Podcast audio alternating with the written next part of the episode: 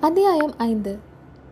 காஞ்சி ஒற்றன் வாதாபி சக்கரவர்த்தி குண்டோதரன் விஷயத்தில் நன்கு கவனம் செலுத்தாமலேயே இவனை யானையின் காலால் இடறச் செய்யுங்கள் என்று கட்டளையிட்ட போது அருகில் இருந்த வாதாபியின் ஒற்றர் தலைவன் மிக்க பணிவோடு அரசே இவனை கொஞ்சம் விசாரணை செய்துவிட்டு பிறகு தண்டனையை நிறைவேற்றுவது நலம் என்று தெரிவித்துக் கொண்டான்.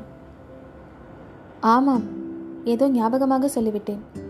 அவனை இப்படி அருகில் கொண்டு வாருங்கள் என்று புலிகேசி கட்டளையிடவும் குண்டோதரன் அருகில் கொண்டு வந்து நிறுத்தப்பட்டான். அடே நீ யார்? என்ன வேலையாக புறப்பட்டாய்? உண்மையை சொல் என்று கேட்போர் உள்ளம் நடுங்கும் அதிகார துணியில் புலிகேசி வினவினான். வாதாபி மன்னன் சென்ற பதினெட்டு மாத காலத்தில் தமிழ் மொழியை நன்றாக பேசவும் பேசியதை தெரிந்து கொள்ளவும் பயின்றிருந்தான் என்பதை இந்த இடத்தில் நாம் குறிப்பிட வேண்டும். ஏற்கனவே வாதாபி ராஜ்யத்தில் வழங்கிய பாஷையானது பாதி தமிழ் சொற்களை கொண்டிருந்தபடியால் தமிழ் மொழியை பயில்வதில் புலிகேசிக்கு அதிக சிரமம் ஏற்படவில்லை. புலிகேசி கேட்ட கேள்விக்கு விடையாக குண்டோதரன் ஐயா நான் என் தாயாருடைய மகன். கொள்ளிடத்திற்கு அக்கறையில் திருவெண்காட்டுக்கு போகலாம் என்று கிளம்பினேன். திருவெண்காட்டு வைத்தியரிடமிருந்து மருந்து வாங்கி கொண்டு வருவதற்காக போகிறேன் என்றான். எதற்காகடா மருந்து? உனக்கு என்ன கேடு வந்து விட்டது? என்று புலிகேசி கேட்டதும் குண்டோதரன் பயத்தினால் நடுங்கியவன் போல பாசாங்கு செய்து எனக்காக இல்லை ஐயா அம்மாவுக்கு மருந்து. என் தாயார் அவல் இடிக்கும் போது உரலை விழுங்கிவிட்டால் அதற்காக என்றான். இந்த விடை அங்கிருந்தவர்கள் சிலருக்கு சிரிப்பை உண்டாக்கிற்று. புலிகேசியின் முகத்திலும் லேசான புன்னகை தோன்றியது. என்னடா உளறுகிறாய்? உன் அம்மா உரலை விழுங்கினாளா? என்று அதட்டி கேட்டான். இல்லை உரலை விழுங்கவில்லை. உலக்கையே தான் விழுங்கினாள் என்றான் அதிக நடுக்கத்துடன் குண்டோதரன். உரலை விழுங்கினாளா உலக்கையை விழுங்கினாளா? நிஜத்தை சொல் என்று கோபமான குரலில் கர்ஜித்தான் புலிகேசி. இல்லை இல்லை என் அம்மாவை உரல் விழுங்கிவிட்டது என்றான் குண்டோதரன்.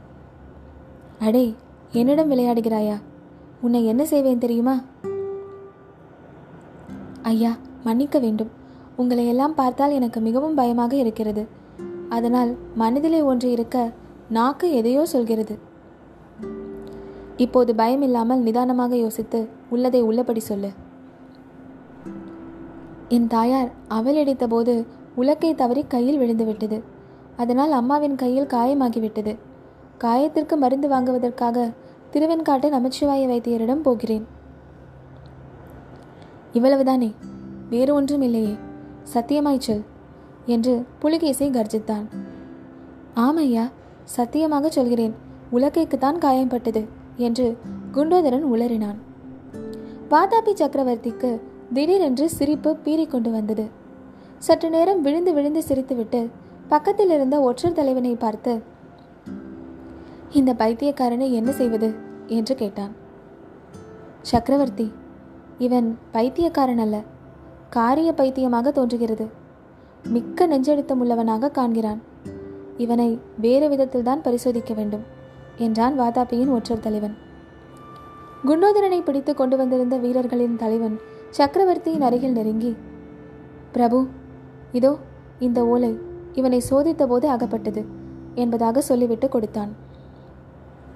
புலிகேசி அதை வாங்கி முன்போலவே அங்கிருந்த லிக்கிதனிடம் கொடுக்க அவன் ஓலையை படிக்கலானான். மீனக்கொடியோனுக்கு ரிஷபக்கொடியோன் விடுத்த நிருபம். வடதேசத்து புலி உம்மை காண்பதற்காக கொள்ளிட நதிக்கு வந்திருப்பதாக தெரிகிறது.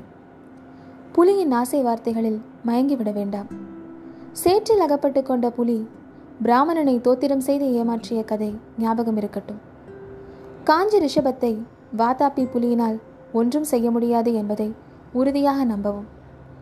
புலி சேற்றிலேயே கிடந்து பட்டினியால் செத்த பிறகு காஞ்சி ரிஷபத்துக்கும் மதுரையின் பெண்மானுக்கும் நீடித்த உறவு ஏற்பட இடம் இருக்கிறது ஆனால் புலியின் பசியை தீர்க்க உதவி செய்தால் அது மதுரையின் மானுக்குத்தான் முடிவில் ஆபத்தாக முடியும். இதையும் மனதில் வைத்துக்கொண்டு உசிதப்படி நடந்து கொள்ளவும். இதை லிகிதன் படித்து வரும்போதே வாதாபி சக்கரவர்த்திக்கு அதன் உட்கருத்து என்னவென்று விளங்கிவிட்டது. கோபத்தினால் அவனுடைய உடம்பெல்லாம் நடுங்கிற்று. பற்களை அவன் நரநரவென்று கடித்து கொண்ட சத்தம் அருகில் இருந்தவர்கள் எல்லோரையும் நடுங்கச் செய்தது. குண்டோதரன் சற்று முன்னால் பயந்தவன் போல நடித்து உரல் உலக்கை என்றெல்லாம் பேசியதையும் அதை கேட்டு தான் சிரித்ததையும் நினைத்தபோது உண்டான அவமான உணர்ச்சி புலிகேசியின் கோபத்திற்கு இன்னும் தூபம் போட்டது. அடே ஒற்றா வாதாப்பி புலிகேசியுடன் விளையாட துணிந்தாயா? கொண்டு செல்லுங்கள் இவனை. இவனுடைய கண்களை பிடுங்கிவிட்டு கழுத்தை வெட்டி கழுகுக்கு போடுங்கள் என்று கர்ஜித்தான். இப்படி குரூரமான கட்டளையிட்ட போது புலிகேசியின் கழல் போல் சிவந்த கண்கள் குண்டோதரனை உற்று நோக்கின. அவ்விதம் நோக்கிய கண்களில் திடீரென கோபம் தணிந்து அளவில்லா ஆச்சரியத்தின் அறிகுறி தென்பட்டது. ஏனெனில் குண்டோதரனை வீரர்கள் இழுத்துக்கொண்டு போக முயன்றபோது அவனுடைய தலையானது விசித்திரமான சில சமிக்கைகளை செய்தது. உற்று கவனித்த புலிகேசிக்கு அந்த சமிகைகள் ஸ்வஸ்திக சின்னத்தின் கோலமாக அமைந்தன என்பது தெரிய வந்தது அதனால்தான் அவனுடைய கண்களில் அத்தகைய வியப்புக்குறி தோன்றியது.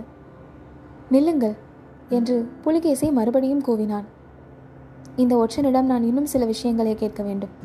இவனை இங்கே தனியாக விட்டுவிட்டு மற்றவர்கள் கூடாரத்திற்கு வெளியே செல்லுங்கள் என்று கட்டளையிட்டான்.